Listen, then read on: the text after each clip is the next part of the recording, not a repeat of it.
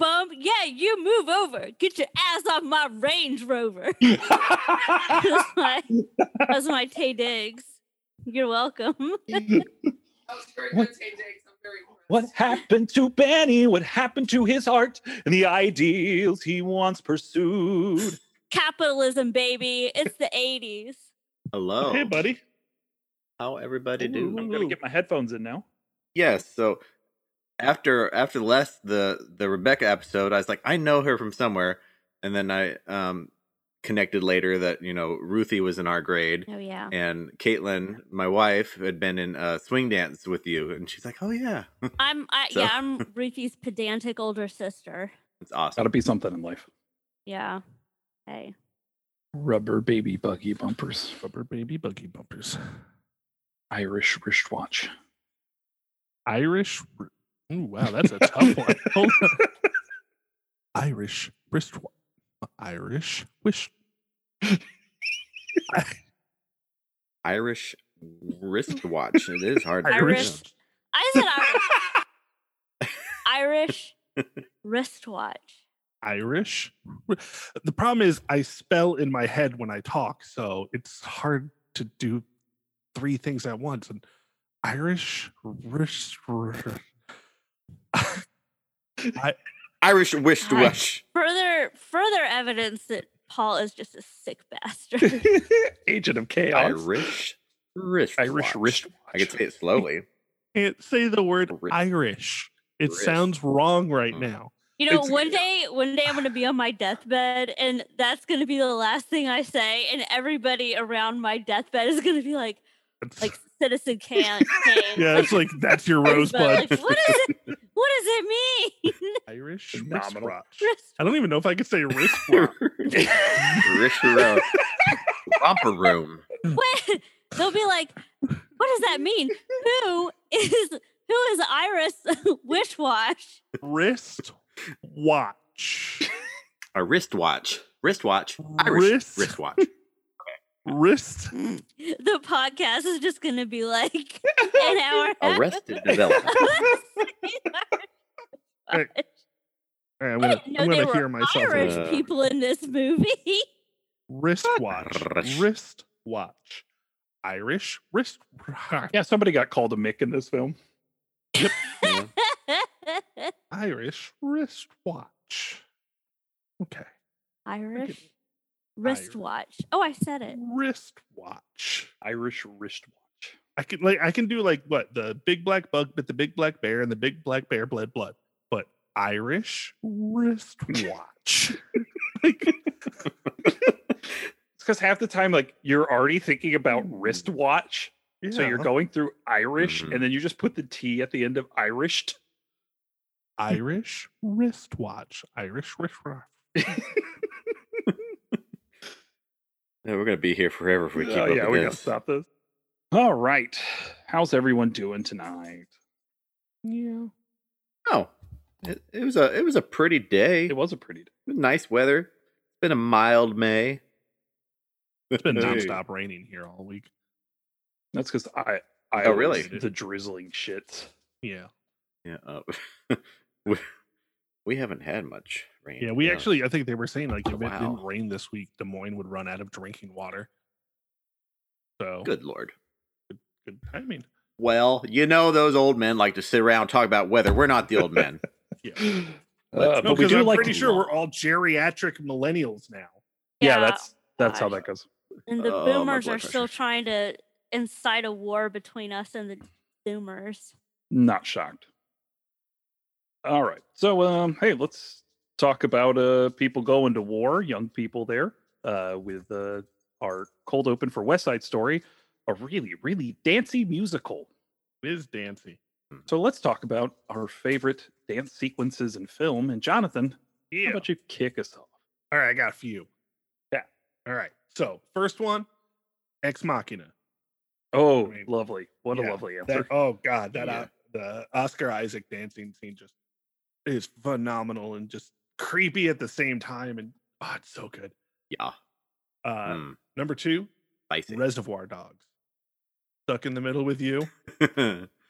Oh, you're going Yeah, I'm going dark. dark. Uh, the uh, podcast I listened to called "That Song from That Movie" covered that song uh, Nice. this week. It also brought apart my favorite uh animated joke ever in Bob's Burgers when they s- this guy started dancing around somebody right before they gave him a wet willy to stuck in the middle with you. And I, th- I thought that was hilarious. That that show is great. yeah, Uh, dude. American Psycho. Huey Lewis in the news. Yeah. I went dark for all of these, didn't I? Yeah, you sure did. Yeah, I, I I sure was did. I was expecting a completely different answer from you. Uh, and then Napoleon Dynamite, because that shit's great. The canned heat one. Uh, yeah. Just the Jamiroquai. Groovy. hmm Just like Jamiroquai. Mhm. I just like saying Jamiroquai. I do too. Yeah, Yeah. much easier to say than the other thing. Jamiroquai. Jamiroquai. Zach. Well, you know, I actually didn't have any of yours this time.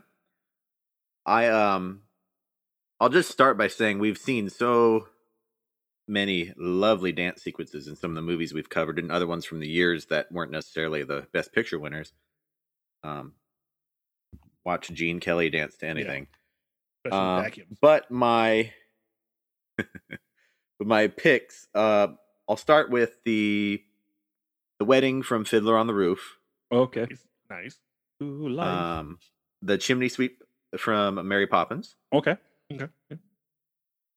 Uh, the the ballet sequence from the Red Shoes. Oh, I've so you know seen that for the first time this year and uh, fell in love with that. Um, with the Lindy Hop from uh, Hell's a. Poppin'. Oh, that that was that's some- phenomenal. yeah something else I've just discovered this year, and and just watching it compared to all the other things we're watching. Obviously, African American artists were ahead on so much, and no no surprise there. Um, then I'll go uh, Tequila from Pee Wee's Big Adventure, Nice. Awesome. Very nice. and that'll do it for Emily, me. what you got for us? Well, I am woefully unprepared um, because I I misread the topic as I apologize. it's okay, it's not your fault. I should have asked for clarification as the favorite dance sequence from specifically West Side Story. But um, the first thing that springs to mind for any movie would have to be the Full Monty, obviously. Leave your Um, hat on. Robert Carlyle is delicious. So uh, that's that's what I'm gonna go with. Awesome. Nice. Very nice. I was uh, staring back at my Criterion collection here, and one one Blu-ray popped out at me. That Blu-ray was "Do the Right Thing." Oh, okay. Rosie Oh, Perez dancing to "Fight the Power" at the beginning of that film is Yeah. an Mhm. incredible statement. That one tickled my brain, but I was like, "Uh, I'm gonna leave that one for Paul. I appreciate it. I will talk about that movie all day, every day. Uh, I was expecting Jonathan to say Clerks too. Oh, really? So I thought you uh thought I was going to say uh the Black Fox song from the Court Jester. Okay. I thought you were gonna go Yeah. Court Jester too. Uh, and um, Oh, and of but course- no, I I just now I know why you would think I would say that. And man, Mhm. yeah, I'm I'm going to change one of my answers to uh Clerks 2, there you go. um especially Mario Dawson. Um, then of course there's the barn raising scene from Seven Brides from Seven Brothers, Mm-hmm. Yep. which is Yeah. the best. uh, and then uh, the only answer that everybody should have given the entirety of the film, Cats. Tom Hooper. It is a masterpiece of of cinema, and it has all the best dance sequences. As if it weren't already solidified, you sick man. Let's talk about a movie. Let's talk about a movie.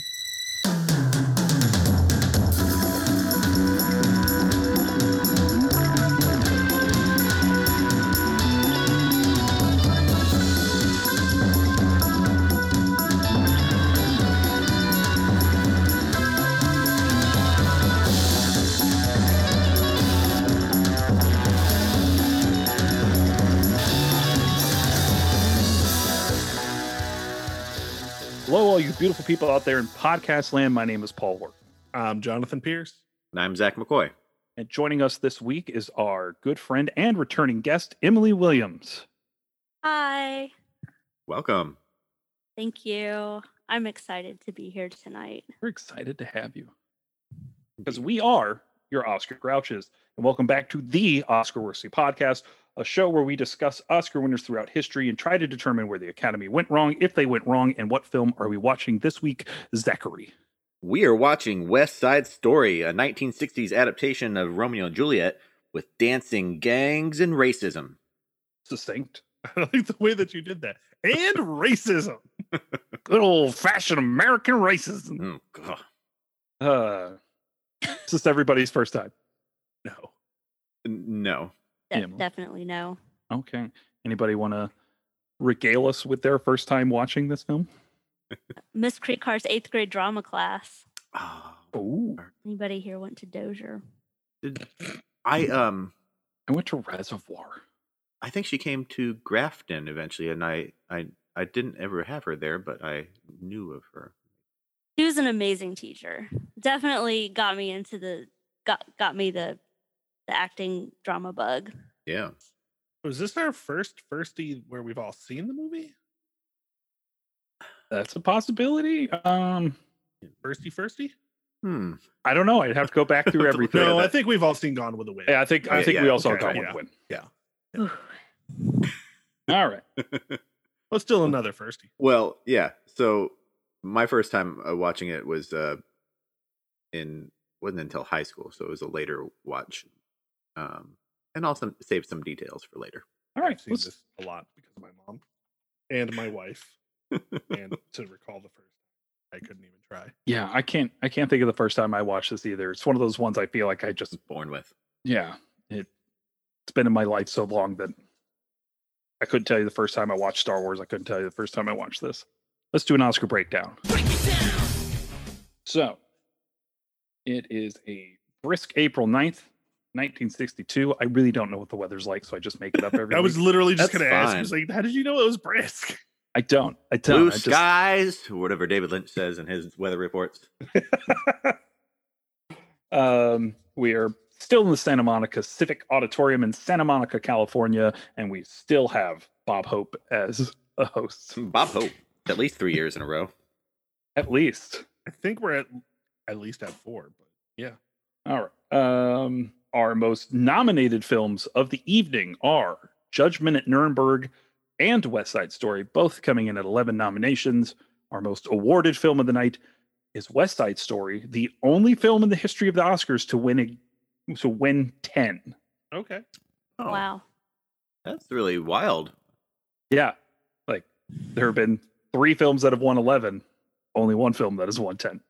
And our, uh, of course, it wins Best Motion Picture over Fanny, Guns of Navarone, The Hustler, and Judgment at Nuremberg.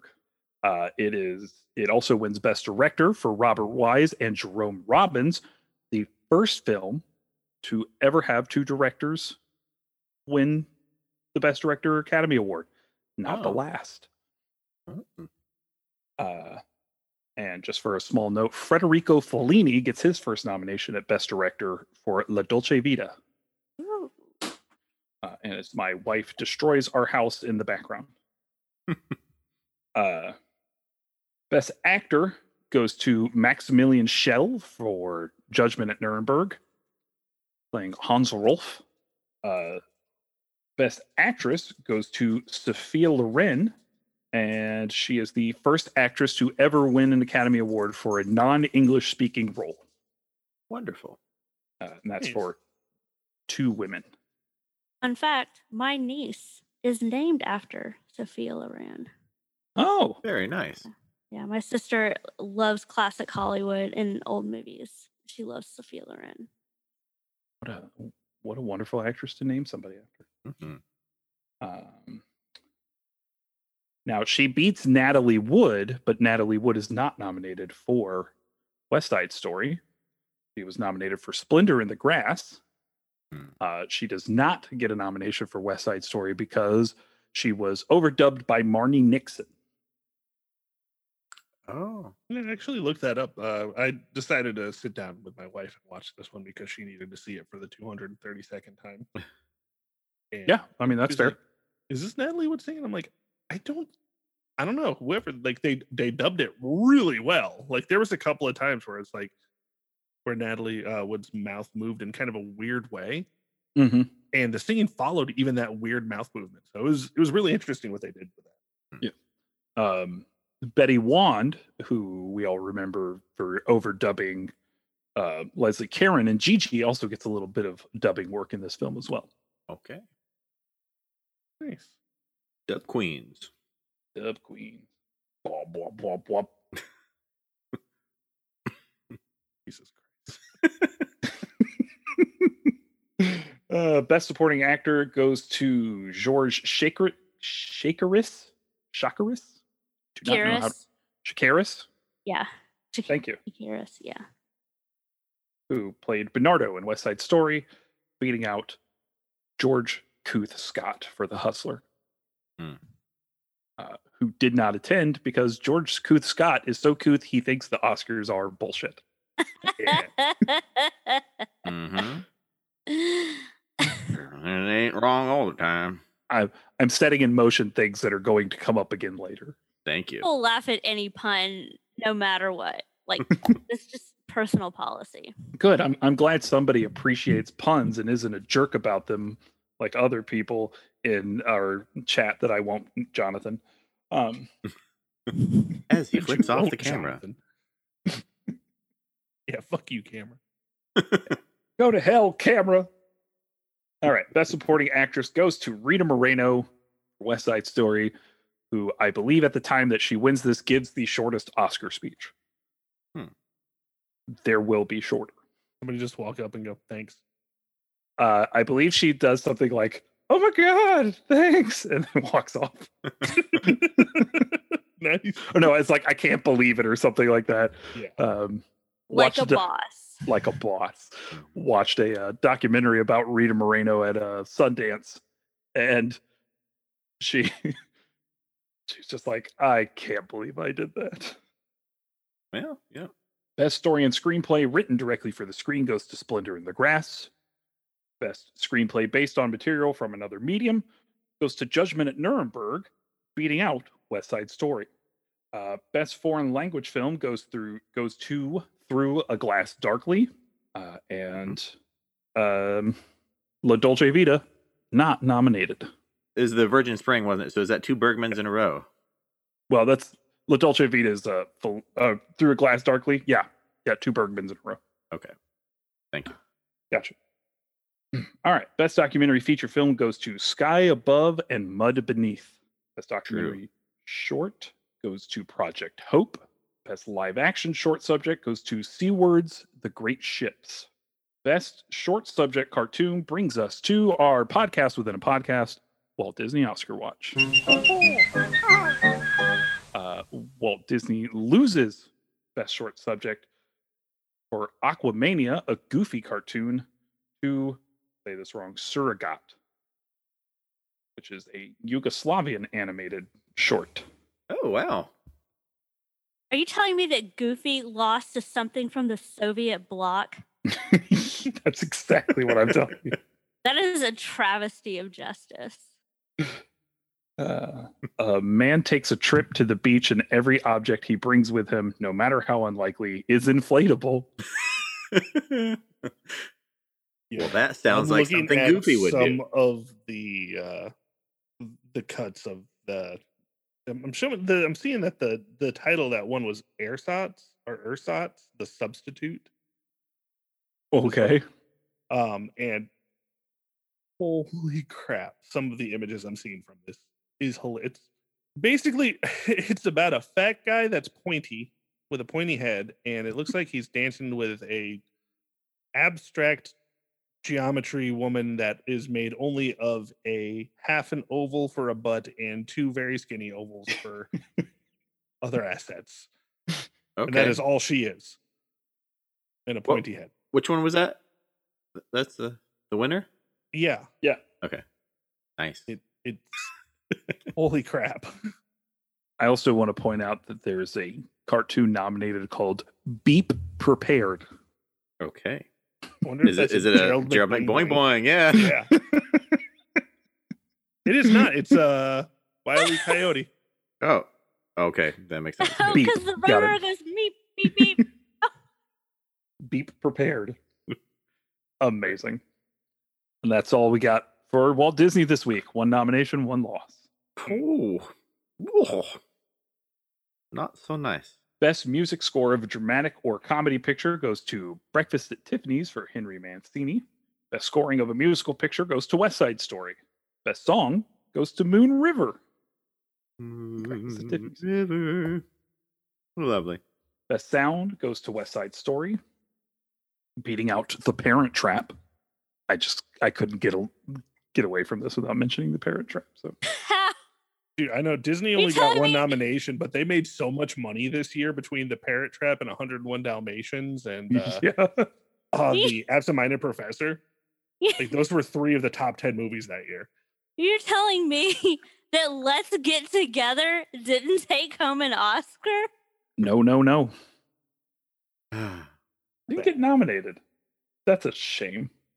Uh, best art direction, black and white, goes to The Hustler. Best art direction, color goes to West Side Story. Best cinematography, black and white, goes to The Hustler. Best cinematography, color goes to West Side Story. The man who shot the film is named Daniel L. Fapp. You know what, Paul? I know you want us to make a dirty joke about that, but I literally have written in my notes cinematography is stunning. It is. So you will get nary nary a fap joke from me. Sorry. He said fap joke. oh, I was just gonna giggle like a middle schooler, but now I'm gonna make a thing about it. All right, like uh, the cinematography is not. Fappable. It's well, fappable. um, You know, I don't I don't mind being the the straight person in this comedy setup. Like I'll fair. I'll line them up for you if y'all want to knock them over. Leanne and I, I was just talk- always told you're never supposed to fat behind the camera. Leanne and I were actually Mm. talking about the other day how how the straight man is the hardest job in comedy. So You know, okay, I was about to go on off a tangent. Um, Tangents are not. We're not adverse to tang- tangents. I was just gonna say, like, I think Desi Arnaz is really underrated as a comedian because he plays the straight man to Lucille. Mhm.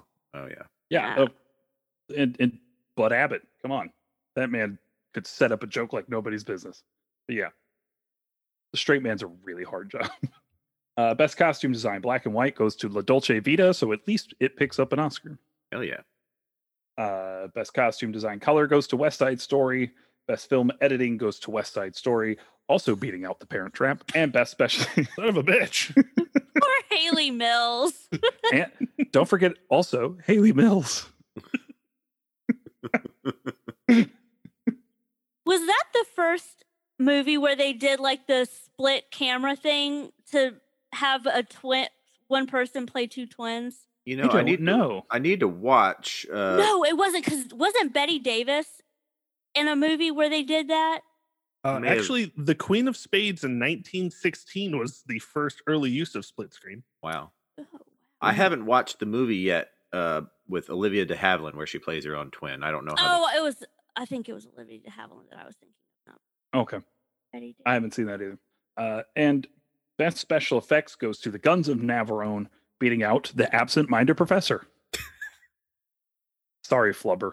Yeah, I was gonna make a flubber joke. All right. Um, the Academy Honorary Awards go to William L. Hendricks for his outstanding patriotic service in the conception, writing, and production of the Marine Corps film A Force in Readiness, which has brought honor to the Academy and the motion picture industry. Honor. Honor. To Fred L. Metzler for his dedication and outstanding service to the Academy of Motion Picture Arts and Sciences, and to the great Jerome Robbins for his brilliant achievements in the art of cinematography on film, technically giving West Side Story 11 Oscars. Oh. Uh, the Irving G. Thalberg Memorial Award goes to Stanley Kramer, who produced Judgment at Nuremberg. And Jean Hersholt Humanitarian Award goes to George Seaton. Okay. news and recap. The most memorable event. Wow. The most memorable event of the night was when Stan Berman, a New York City cab driver, awarded Bob Hope a ha- homemade Oscar after he slipped through security and made his way to the stage. As long as it wasn't a bomb, that's a charming story. Yeah. Uh, and Bob Hope never bombs. and uh, Rita Moreno is in the Guinness Book of World Records as the first EGOT winner. Ooh. Nice. Hooray! did- I didn't look up her EGT. I think one of them's for the electric company. Okay. Somebody just have a drone fly by?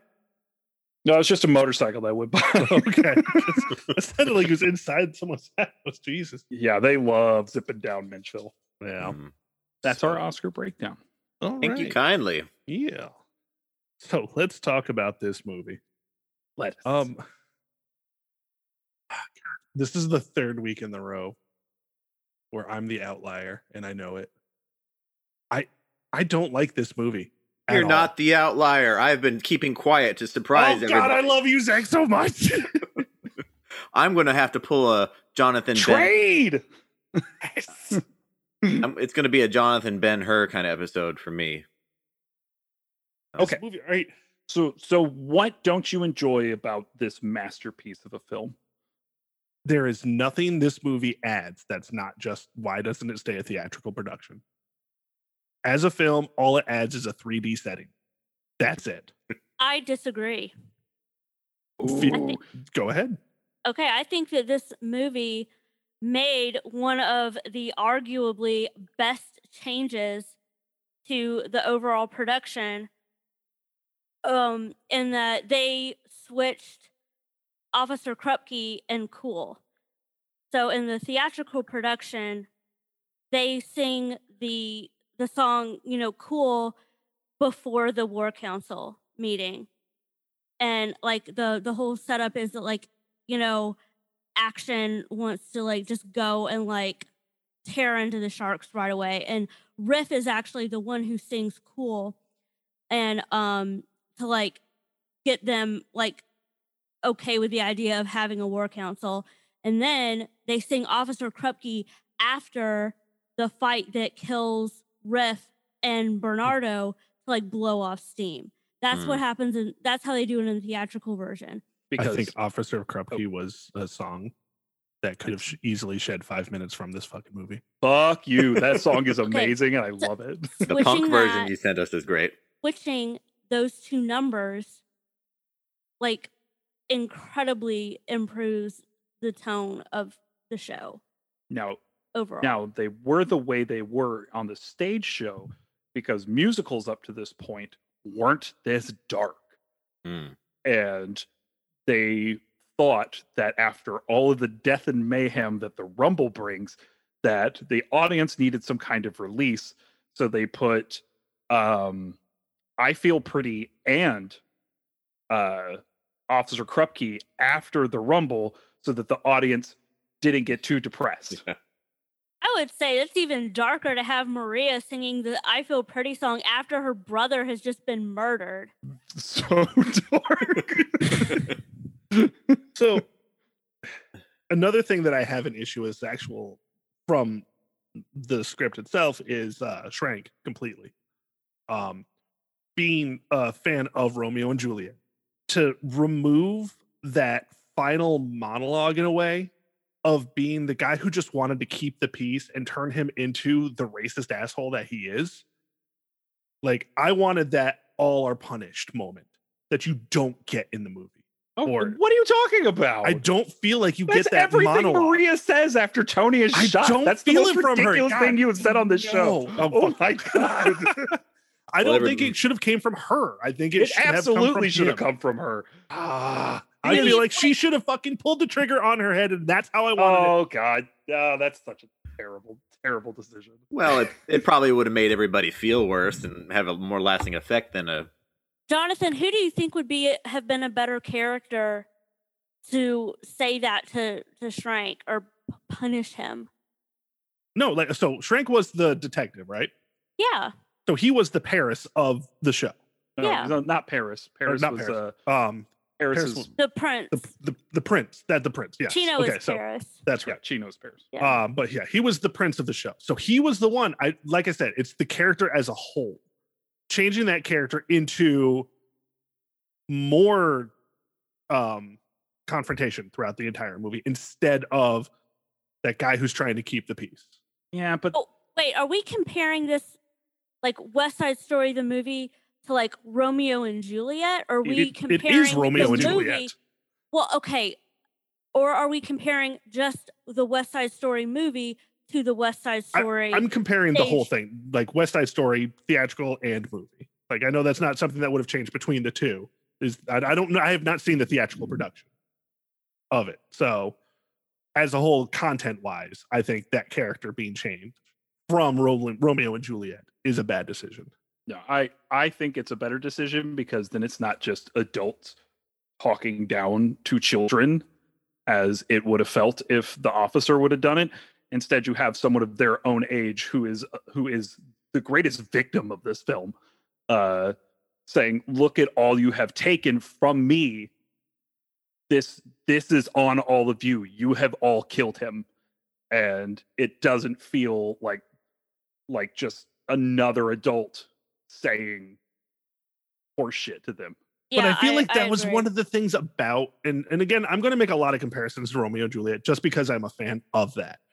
The fact that it was these are kids. These are kids And- and being I- I think you're- I think you're doing essentially this story a disservice by only comparing it to Romeo and Juliet, I not basing it upon itself. And that's and that's probably fair. But I don't like it's too much dancing unnecessarily. All Wait, of so my That's is that why you like Romeo and Juliet better? Because there's like no dance numbers. No, I'm- and, and, and Romeo plus Juliet, they had that little weird dance in there that I like. Okay, but like, I mean, if you're going to compare like character adaptations from Romeo and Juliet to West Side Story, then I would argue that I think West Side Story improves on Romeo and Juliet by making Bernardo such a sympathetic character, whereas Tybalt in Romeo and Juliet is just a douchebag. Uh, Tybalt, sorry. but but Can I Tybalt say that cool. word on your podcast? you can I'll say whatever whatever the fuck you want. Nothing you can't say. Yeah. okay, yeah. but the thing is, Tybalt was like, in they they changed a lot of the characters. Like, uh, Riff being Mercutio, kind of, even though Mercutio was supposed to be that neutral party. Um, I I I I, expect some of those changes. Bernardo being the Tybalt, I I they made him Tybalt by making him kind of like the cool guy throughout the entire thing, and that's what I liked about him. I mean, he very much came off as a Prince of Cats. He's he's Tybalt because he's like the personal connection that Juliet or Maria. That's her skin in this game of Yeah. the gang warfare. Um, but no, I mean, like most of those character changes, I'm I'm cool with. It's it's really only Schrank's the only one that I wish they hadn't changed as much. But I see where th- I could see the other side of the argument on why. Just personally, wasn't a fan. But when it comes to the dancing, it's it's just too much. It I you could have shed 30 minutes off of just some unnecessary, un, like I I argue it's not enough. Yeah, I actually um like I wasn't sure how you guys were gonna like go through this, but I did um whenever we do talk about like the dancing, especially the opening sequence, I I do have Oh no, go on. Just yeah, please. just throw it out there. So, Yeah. um, like I mentioned, um, earlier, my first exposure to this movie was in middle school drama class. Okay, and we watched it one day. Um, our sh- teacher showed it to us, and I remember like she made us listen to the whole long opening credits with the overture. She made us watch the whole opening shots of like the you know the overhead views of Manhattan and she made us watch that whole opening dance number. And i just remember being like 13 14 year old emily and just being like can we please fast forward this and get to the action? This is so ridiculous. Like why do this makes no sense. It's dumb. It's boring. It's you know homophobic words that i didn't know were homophobic back then because i was a middle schooler. I just had all those thoughts. And now like i went back to go rewatch this um to do the podcast with y'all. And you know, I realized watching it now um in my late 30s that I like I got it. And this like not every musical is going to be a dance musical. And this is a dance musical. It's it's Yeah. a ballet. Oh yeah, this is 100% a ballet. Yeah. and like, if you watch that opening dance sequence, like everything in the moves of the Jets, um, when they're interacting with the other kids in the playground, like the basketball court, and when they're going down the sidewalk, it is so threatening. Not in the sense of like, I'm going to shoot you or stab you, but like the way that they take up space and assert their presence is Yeah. really fascinating Yeah. and amazing. And I, I really, um, I finally got it, you know, in a way that I didn't appreciate when I saw this as a little kid. So the thing is, I have no issues with the dance itself. In fact, I got to I, I pretty much went through the same thing that you did. I didn't see the dancing, especially when you got to like the confrontations with the dancing, like when they were basically dance fighting. I saw that more this time around. They were just too long, is my issue. It, it was good dancing, but it was too much. Nope. Like it was just shed a couple minutes off each one, and I'll feel better. I've been kind of quiet here because my my issues with the movie are all superficial and and I feel like I have never seen a stage production of this. I could fall in love perhaps with a stage production. I just don't like I said the same thing to my wife. I don't I don't like the movie. There there are so many other versions of songs from this that I love that I've heard over the years. I'm not crazy about many of the singers. I I don't like the forgive me Marni Nixon. I don't like her her voice very much. Um the song Maria for me went on too long to the point that Maria became one of those words that sound weird when you hear it. Uh, semantic satiation. Ah, there you Yeah. And you know, Emily, when you were talking about your feelings in middle school, uh, I when I watched that opening dance sequence, and I don't ever want to sound like I'm coming from a toxic place because I, I'm not looking at it as this is something gay and bad, but it makes me uncomfortable, like in a in a cringy way, and it just didn't. I have I'm not there where I get it yet. Like I watch it, and I'm like, I hate this. It makes me feel bad. but eh, but I I I don't know why exactly it is, but like I think there's a difference between like not like saying that something is just not doing it for you versus saying like I think that this is a decision that makes it a bad movie. Like there are plenty of things Yeah. that um I don't know, I'm trying I can't I'm having like brain fart, but like there are plenty of things that um you know, I I recognize as well made Mhm. and like artistically well done that I'm just not a fan yeah, and that's what Oh, this those are the for- last three movies that we've watched. That has been me. That's I what don't it like is for Ben me. Hur. I don't like Ben Hur. It is an amazing movie. I don't like Ben Hur. And this like is one of those movies I just don't think is good. well, I I will I will concede that it has some pretty major flaws, but like I do think that it's a incredible movie.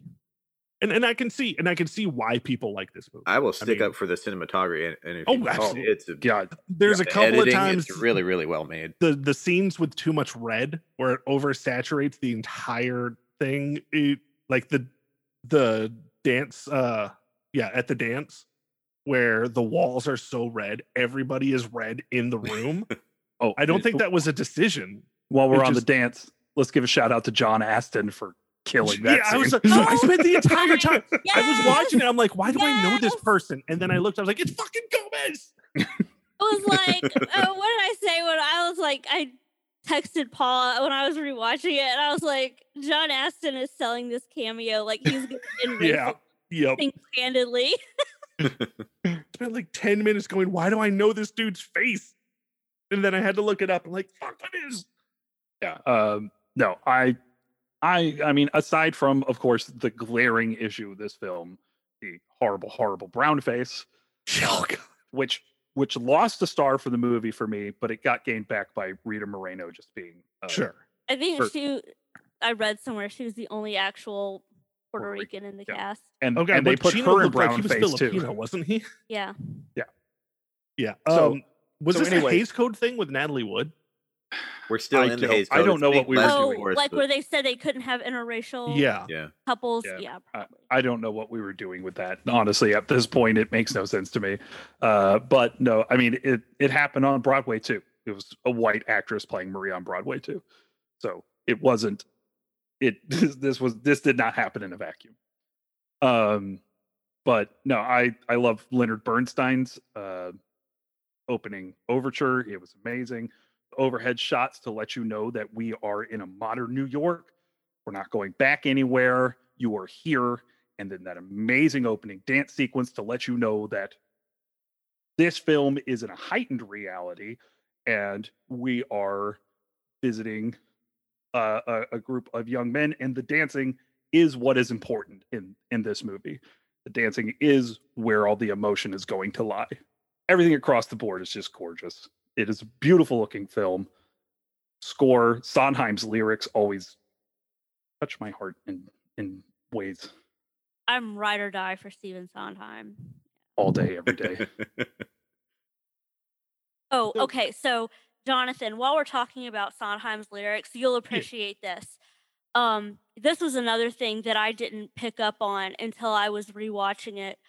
Um, in the quintet, when everybody is singing what they're, you know, tonight, not when it's just Tony and Maria, but the quintet. And that that's the one that's getting stuck in my head, by the way. I've been The tonight trying to sections- smashing pumpkins that out of my head.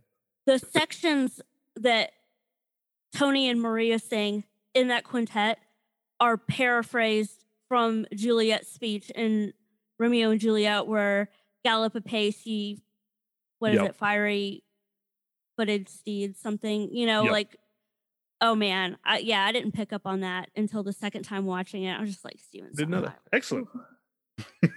He's so good. He's so good at everything. Yeah. So here's one thing that I do want to say when it comes to this. I appreciate this movie enough that I am still excited to watch the remake. Oh, Because I I'm, want to see what that's going to turn into. Because it's I not the story as a whole that I'm against. It's yeah. this Yeah. movie. I can't wait to see the remake. you know, I'm racially appropriate actors, uh, maybe a Yeah, little better uh, for me anyway. You know, Mm, we'll see. I like I, like I said, I'm I'm kind of quiet this episode because I don't have deep feelings. It's just I haven't got there yet on this, and and uh, superficial, like I said, and I'm I'm glad and I fully understand why people love it and enjoy it. At this time, it is not for me. That's fair. I kind of hope that Rita Moreno wins Best Supporting Actress for the remake, so she can win the same award twice for the same for like the same thing, even though it'd be a different role. Right. Yeah. Awesome. right And can I just say, uh, we haven't said anything about how gorgeous every single set is in this film. Yeah. Have and- we not? it- oh my gosh. Okay. Yeah. All right. some of these, some of some of these sets on these sound stages are the only thing that impossible. bugged me was the spotlight at the end.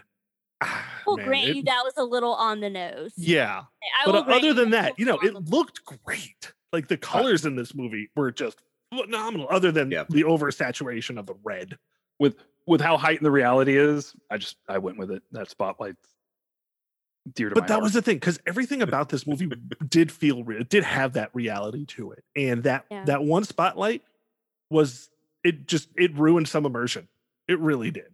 But again, I, this is my problem coming into movies that I've seen before that I didn't like. I already don't like the movie when I watch it again, and I and I try to take myself out of that. And this is why Gone with the Wind is my number still number two, or is it number three at this point? I think it's number three. I can't remember what. Uh, like, Gigi and uh, oh, Gigi, yeah. Yeah, Circus. show. Yeah. yeah. Um, but uh, Oh, God, I just so yes, thank you. bad. Gosh. I- um, but I, I, it's it's hard for me to pull pull myself out of that, and I did try, And I also want to give my wife the world's biggest shout out ever. Um, I cannot listen to music or watch a musical without my wife singing along.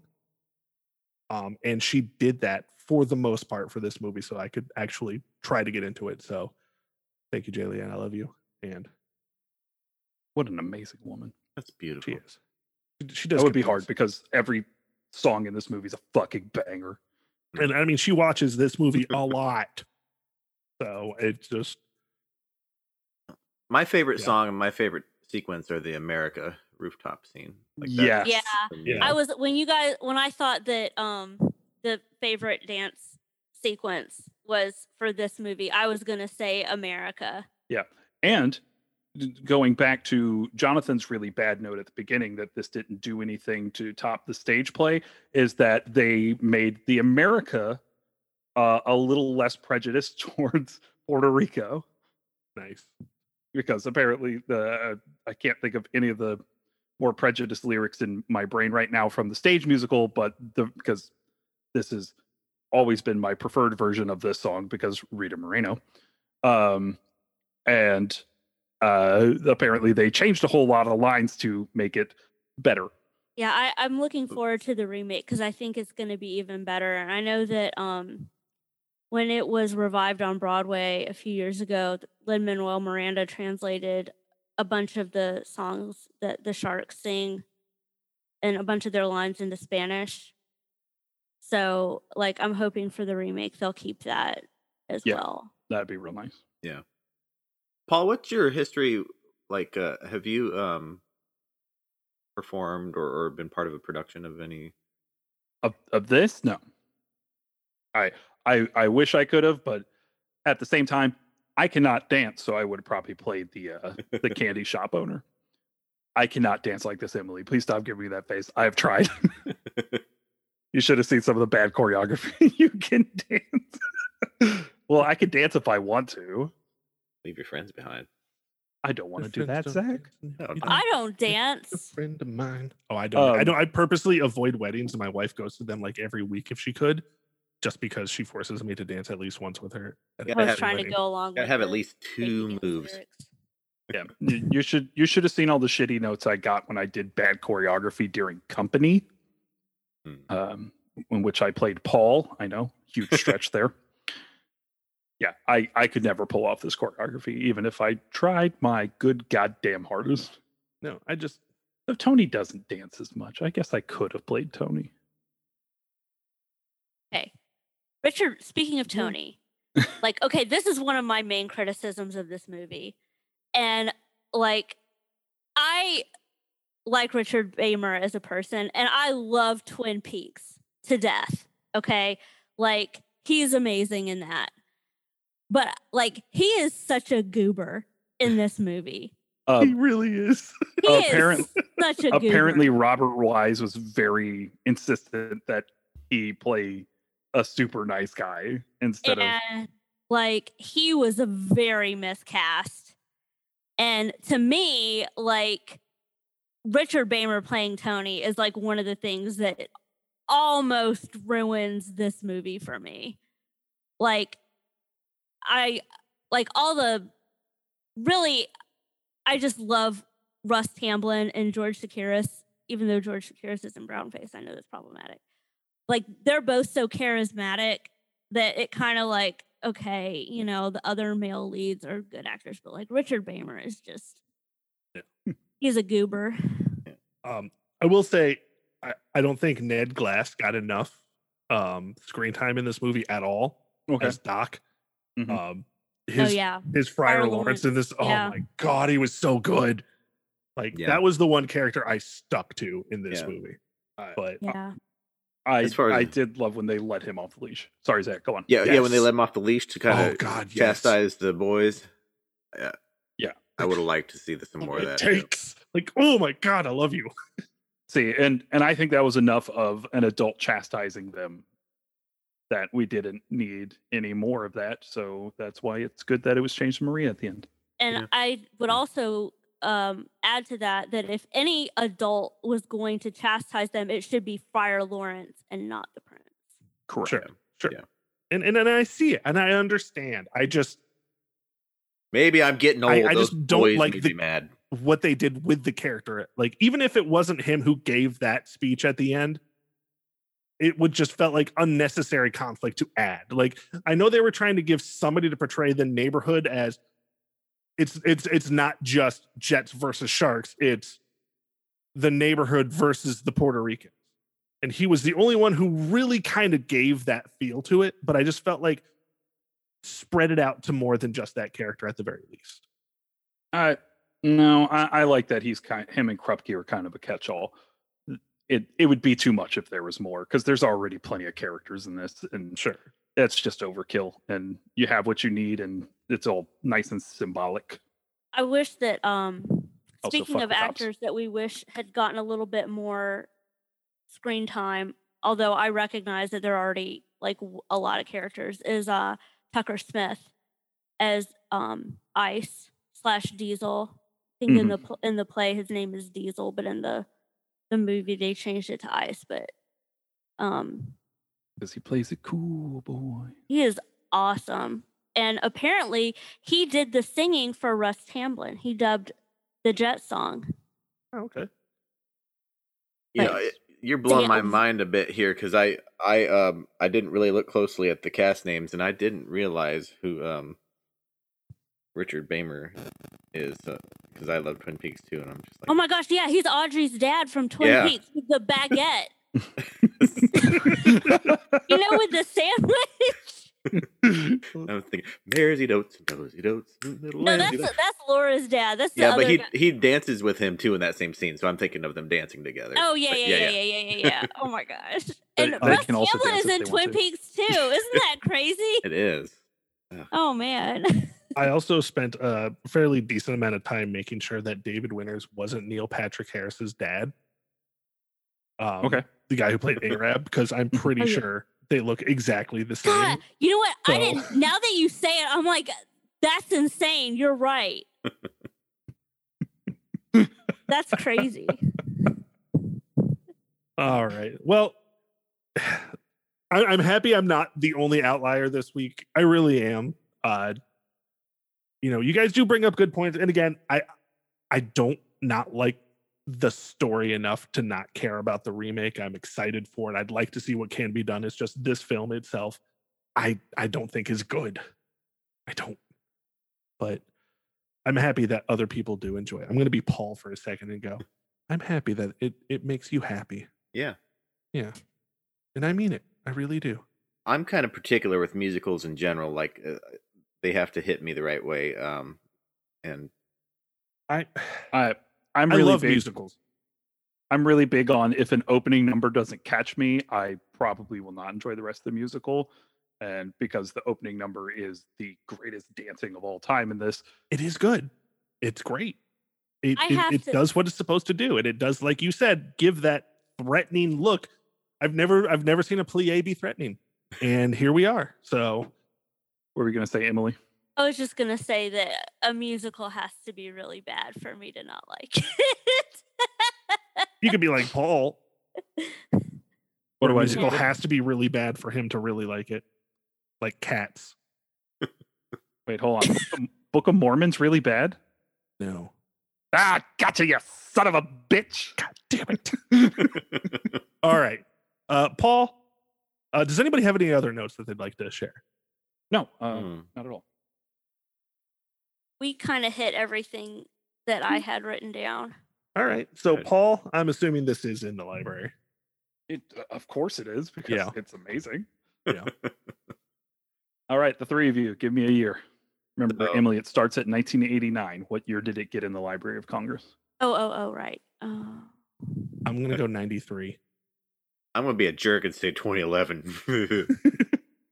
What year did Crash come out? Oh, five. 2000. I'm gonna say 05, Yeah, I'm gonna say around the time that Crash came out. Nobody got it, but Jonathan wins the prize is right. 1997. Ooh, only four off. I, I knew this was one of those. I mean, Yeah. no matter how much I don't like this movie, it's an iconic film. So, Yeah. Yeah. And, it, and it's amazing. I mean, the same thing can Oh. be said for Ben Hur, but Okay. So 1961, we get Allures, a short subject experimental film, Breakfast at Tiffany's, Dog Star Man, a short subject experimental film series from 1961 to 1964. Sorry. Zach, if you're writing that down, please remember to text that to me. Dog Star Man. Uh, the Exiles, Flower Drum Song, Waiting for the one. Here. The Hustler, Okay. Judgment at Nuremberg, One Eyed Jacks, A Raisin in the Sun, and West Side Story. Yojimbo's not in? Well, Not- it's, It's 'cause not it's a Japanese movie. Duh. Okay. Oh, Is that the uh, Jonathan. Don't do Sidney dumb- Poitier uh, Raisin in the Sun, isn't it? You guys should do um like after you're done talking about the best pictures, you should like talk about movies that should have been nominated that weren't specifically due to racism. Because I was watching a thing earlier about um Anna May Wong and how, you know, she was not cast in The Good Earth hmm because they we ca- talked about that. and okay yeah and like the a raisin in the sun wasn't nominated um and then like and also i was thinking like gabure sidibe did i say her name right I Gabourey Sidibe. Gabourey sidibe i know she was nominated for precious That is Yeah. like And- the best name to say ever. and she Gabourey didn't Sidibe. win and then um precious should have won best picture that year so that'd be interesting i, I think you What guys should talk that? about that i think that'd be that'd be interesting Yeah, I'm looking Yeah. that one up. Precious oh was God. 2009, so the 2010 Oscars. So that would have been um, Hurt Locker. Ugh. Yeah. And Precious. Avatar got the most nominations that year too. Who ended up winning Best Actress? Okay, hold on. Yep. And yep. Yeah. Hold on. we, but Emily, that's a good point. We occasionally, you know, we bring it up if there's something really glaring, but we Gabrielle could kind of. did no, did not. Sandra Bullock won. Oh, Oh, oh, that's, that's not right. the blind side, is it? That's All right. I was Oh for the blind God. side That's The why it's whi- even more the white great. savior. The white savior trope one. because that was the year she won the uh, yeah. The Razzie, too. and the Razzie. and she brought she brought DVD copies of uh, All About Steve to Yep. the Razzies. but see, like, you know, you had like a a black actress playing this amazing Yeah, she should- role in an amazing movie, and then you had like a white savior trope be the one who won the best actress. Yeah. And don't forget, only one black actress has won Best Actress in the history of the award. Yeah. I'm sorry, I've been working in. I've I've got I've got some things to I- say that oh, are not good. really my place. I I not really listen to to. I listen to a lot of uh, Black Men Can't Jump in Hollywood, and it gives me a lot of feelings about a lot of things. So I'm with Yeah. you. I mean, I Yeah. can say I fucking hate Halle Berry, so fucking hate Halle Berry so much. Either or, So she's the only actress to win that award. Yeah.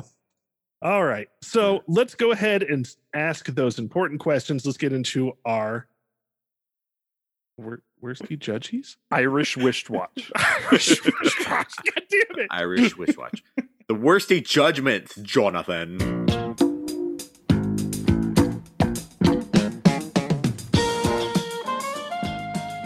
Worsty judgments. Why is this a problem for me? This is like episode 152. 34. It was. 35. It's So- amusing. It's amusing to me, so I like you Yeah. introducing it. I always wait. So I like it when you our call worsty the judgments. worsty judges. Worsty judges. or Oscar worsty judges. Oski Worsties. So worsty judgments. Emily, we'll start with you because you are our guest. Does this movie deserve Best Picture? Okay. I I kind of think Judgment at Nuremberg should have won Best Picture. Ooh. Mhm. I'm sorry. Like I just the I can't get past the brown face, and I know that it was a product of its time, but I can't overlook that. No, that's fair. Uh, Zach, does this movie deserve Best Picture? So I feel like I said, unfortunately, it was just a, a very busy week, and I didn't get to watch all the 1961 movies that I wanted to. I started Judgment at Nuremberg, and I am very looking forward to finishing it. Um, and been a little while since I've seen The Hustler, but so my thought is this: there are movies that I like much better from 1961, most of them are foreign, and it's kind of you know I know we're talking about the um, the the Academy is American, and when you have things like Yojimbo and Through a Glass Darkly, um, that are you know kind of stuck to having to defend for one award. Uh, I don't like Breakfast at Tiffany's very much. I Audrey Hepburn's amazing in that movie, but it's another movie that I just don't really get. You know what? Truman Capote didn't like it either. So there- But you know, Raisin in the Sun should have won. I think. You know, oh, oh yeah, like if we're gonna go with movies that like weren't even nominated, right? Yeah. i Totally. out of Yes. the nominees, I'd probably say, um, I, cheap of me to say, I feel like even without seeing it, Judgment at Nuremberg, I've seen enough of it to know the tone of the movie. It's like that seems like the kind of thing that should have won also. But for what I've seen, I'm going Raisin in the Sun. But I can understand a big the popularity of West Side Story, and I and I recognize it as a cinematic achievement also. So Well, Okay, so what's my answer? Have I actually answered? Yeah. Did it deserve Best Picture? I'm okay with it being Best Picture, even though I don't like it that much. That's my answer. um, basically stole the words out of my mouth. I have not seen much from this year as well, other than Breakfast at Tiffany's. Breakfast. I think that is really fascinating. That I really love this movie, and I said I thought another Yeah. movie should win, and you really don't like it, but you're like, yeah, I can. I'm okay with it being being the best picture winner. But but that's the thing is it's it's I don't like it personally. I don't think it's a good movie, but I could see why others like it, and I could see what the Academy saw in it. Um. So yeah, I I can definitely say it deserves Best Picture, but not something I want it to win. So yeah, and and other than the fact that it wouldn't be nominated for many reasons, Yojimbo probably would have. I just think it's interesting to listen to people explain their reasoning behind things. I am terrible at it, so I'm glad somebody No, gets you- something out of it. You are just fine. I've learned that over these many episodes. Oh, Yeah, buddy. Paul holds up a beautiful Criterion edition, and Zach is jealous. Yeah. All right, Paul. Hey, Does this movie deserve Best Picture? all right, we're gonna do my thing. Do your thing. I haven't seen Guns of Navarone in years, but I know I like it better than Fanny, Fanny. which was hot trash. uh, now, apparently, Fanny was a musical that the producer of the film decided to take out all of the music. Um, if you ever wondered how weird a movie can, um, a, a musical would be without the music, watch Fanny because it feels like it should have music, but it doesn't. And it's weird and it's hard to watch. And I got about an hour, 10 minutes into it. And I was like, I cannot finish this horse shit. You got Sounds an hour, awful. ten minutes in. How long is it? It's like two and a half Ugh. without music. So you would say that it is also not the greatest show on earth. Hey. Um, also, Maurice Chevalier from Gigi comes back. Um, yeah, weren't there like multiple Aw. people in that movie from Gigi? Yeah, Leslie Caron's also in Oh, it, yeah, yeah. and Uh, he's hitting on Leslie Caron in this one. Ugh. Yeah, it's gross. The it it was not fun to watch, and I turned it off. Good for you. Um, okay, and like I said, Guns of Navarone would probably still be at my number four spot of the five, uh, because it's it's a fun action war film. I like it. Gregory Peck's really good in it, but Hmm. I haven't seen it in like ten years or so. So Yeah. uh, I just didn't get to it this week because I was a beautiful social butter- butterfly this week. Butterfly. Mm, Irish. Irish. Uh, um, I forgot the Hustler was so fucking depressing. Mm. I knew it was kind of depressing. Man, I hadn't seen it in a couple of decades. Uh, Uh, it floored me how good that film is. It's such a great film. Beautiful. Um, Newman's great, and of course George C. Scott, the greatest era in all of film, is a beautiful man unto himself, and uh, everybody, George C. Scott. Mhm. Um, No then- argument from me. and then there's Judgment at Nuremberg, which I'm going to be very honest. I had never seen before this week. And boy, was I not ready for a montage of Holocaust uh, visuals in the middle of the movie. Mm. Zach, if you haven't gotten No, there, I haven't gotten you are there. warned now. It is graphic and it is Yeah. depressing. Uh, Was not ready for it. I can't believe that they just throw that at you in the middle of this courtroom drama. Yeah. Like, hey, you want to see some dead bodies get scooped into an open grave? No, no Yeah. thank Oh. you. Well, I do think that it it points out that complacency is just as Oh yeah, Evil is- absolutely. you know that's that was kind of the reason why I think it should have won. I Hmm. I think it is a gorgeous film, and I cannot believe it took me this long to see it. I'm glad I finally saw it. Uh, Spencer Tracy is a revelation, uh, and Montgomery Clift, after his car accident, is nigh unrecognizable. He, it's so it's kind of depressing when I realized who he was playing in the movie. Mm. Like at the end of his speech in that when he's like was it I'm I'm only half the man that I was before. Like you know he's Yeah. not even acting. Like no, oh my gosh. it it hits hard. Uh, Yeah. and God, that and Judy Garland. Oh, she broke my heart in this film. Oh, and I love this film so much. Uh, I'm I'm glad I finally watched it. Yeah. Uh, Can't wait to that being it tomorrow. that being said, West Side Story is a visual masterpiece. It is amazing. It's beautiful. It's moving. I love this movie to death. It absolutely deserved Best Picture over the other four films, but probably not over Raisin in the Sun. Zach, to answer a different question you asked me earlier, I was in a production of Raisin in the Sun, and I played uh, the racist white guy. I was gonna say there's so many white characters in that play. Which, which one did you play? who, if you did not know, the racist white guy was originated on Broadway and played in the movie by uh, the voice of Piglet. Oh yeah. Uh, anyway, Raisin in the Sun is by far and away the probably the best film of 1961 and deserved every single Academy Award nomination that they could throw at it because Ruby Dee is incredible. Sidney Poitier is the goddamn man. Yeah. Uh, the set is gorgeous. The score is haunting. The adaptation, I think Lorraine Hansberry adapted her own script for the movie. I may have misspoken, but um yeah, uh Raisin in the Sun is an incredible story. It deserved best picture. It is the best, but out of the five we got, West Side Story was definitely my pick of those five. Gotcha. Right. Yeah, and she did adapt it. You were correct. Okay. Nice. All right, Emily. Ruby uh, D. s- Ruby Dee. Ruby Dee. I've I've I've mentioned two Ruby Dee films on today's episode, and I'm very happy about it. And I'm proud of you. Thank you. Uh, I'm just going to talk about the Stan miniseries for the rest of our time. All right, Emily. So that brings us to our last question. Is this the worst best picture so far?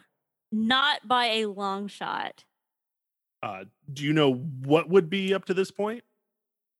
I would have to say for me, it would probably be a tie between Gone with the Wind and The Greatest Show on Earth. Oh, Good picks. Good Yeah. answers. One because it's like horrifyingly racist and and awful, like prop like what it purports is awful, and then the other one because it's boring. Yeah. It's it's not even a movie. Not a movie. It's just the circus. Nothing should be that boring for that long. Yeah. Exactly. Listeners, this is this is outside uh, you know, agreement. So confirmation. All right, Zach. Is this the worst best picture? Yeah, de- no, I'm just kidding. no, it, it's middle of the pack for me. Uh, I, like said, I, I recognize for what it is, just not for me. So let's move on. Yeah. um, kind of on the same with you. I think this is above middle of the pack for me because we've had one or two meh movies. Hmm. Um, but it, it it is hard because I do recognize the film as being one that people do enjoy for a reason. Mhm. So this is just not one of those movies where I personally think it's not for me. It's just more of a I don't think it's as good as everybody says. Yeah. Like I said, I hope I see a production of it or that I love the remake or something, so I can Yeah, you know, exactly. get in on some of this yummy. Yeah, yeah, for sure. I want some of the Kool Aid. Give me some of the Kool Aid. Paul, is this the worst best picture? Uh, I'm going to go with Emily's answer of not by a long shot. It is currently on my list at number 10, uh, right under From Here to Eternity, but it may overtake that in my brain in the next Mm. couple of days. Mhm. Uh, and right above, You Can't Take It With You. you can. Get out of here. Uh, Rude.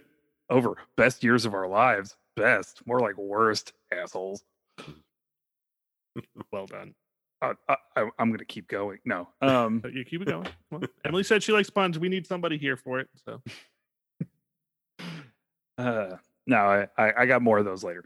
Um, but yeah, no, this is an incredible film and it deserves all the praise it gets because it's amazing. fair enough. All right. Well, Emily, uh, thank you very much for being here with us again. Yeah. Always fun. Oh, thank you so much for having me. I I like being on here. It's it's Good. always a joy. Indeed. Is there anything you'd like to plug? Any of your social medias? um, no, not at this time. Okay. I No, that's fair. Stay off the grid. I get Yeah. it. yeah. Leave her alone, people. Yeah. He doesn't want to hear from you. Fuck off. All right, Yeah. guys. Well, my name is Jonathan Pierce. You can find me on Twitter, on TikTok, and on twitch.tv at altorn underscore Occam. Zach, where can we find you? Find me on Criticker, username Zachmaster, X A K K M A S T E R, because I thought it was cool. Um, or on TikTok at House Havoc. Where you get Yeah. some sweatpants. No more sweatpants. I'm going to have to take them down if my parents find my TikTok. Yeah, and you can find me on Twitter, Instagram, uh, those other sites I use, TikTok, and Letterboxd, where you can follow my rankings of the best pictures Mhm. at Father of Fear across all platforms. And Zach, what film are we watching next week? Next week, oh my gosh, we are watching the feature films for families classic, The Buttercream Gang. Oh, yeah! Happy birthday, Zach! That's my birthday choice. A, a film that I watched so many times as a youth on the VHS and the sequel, Secret of Treasure Mountain. We're watching both of them. And they're both free on YouTube thanks to Paul's uh, uh, finding. Thank you.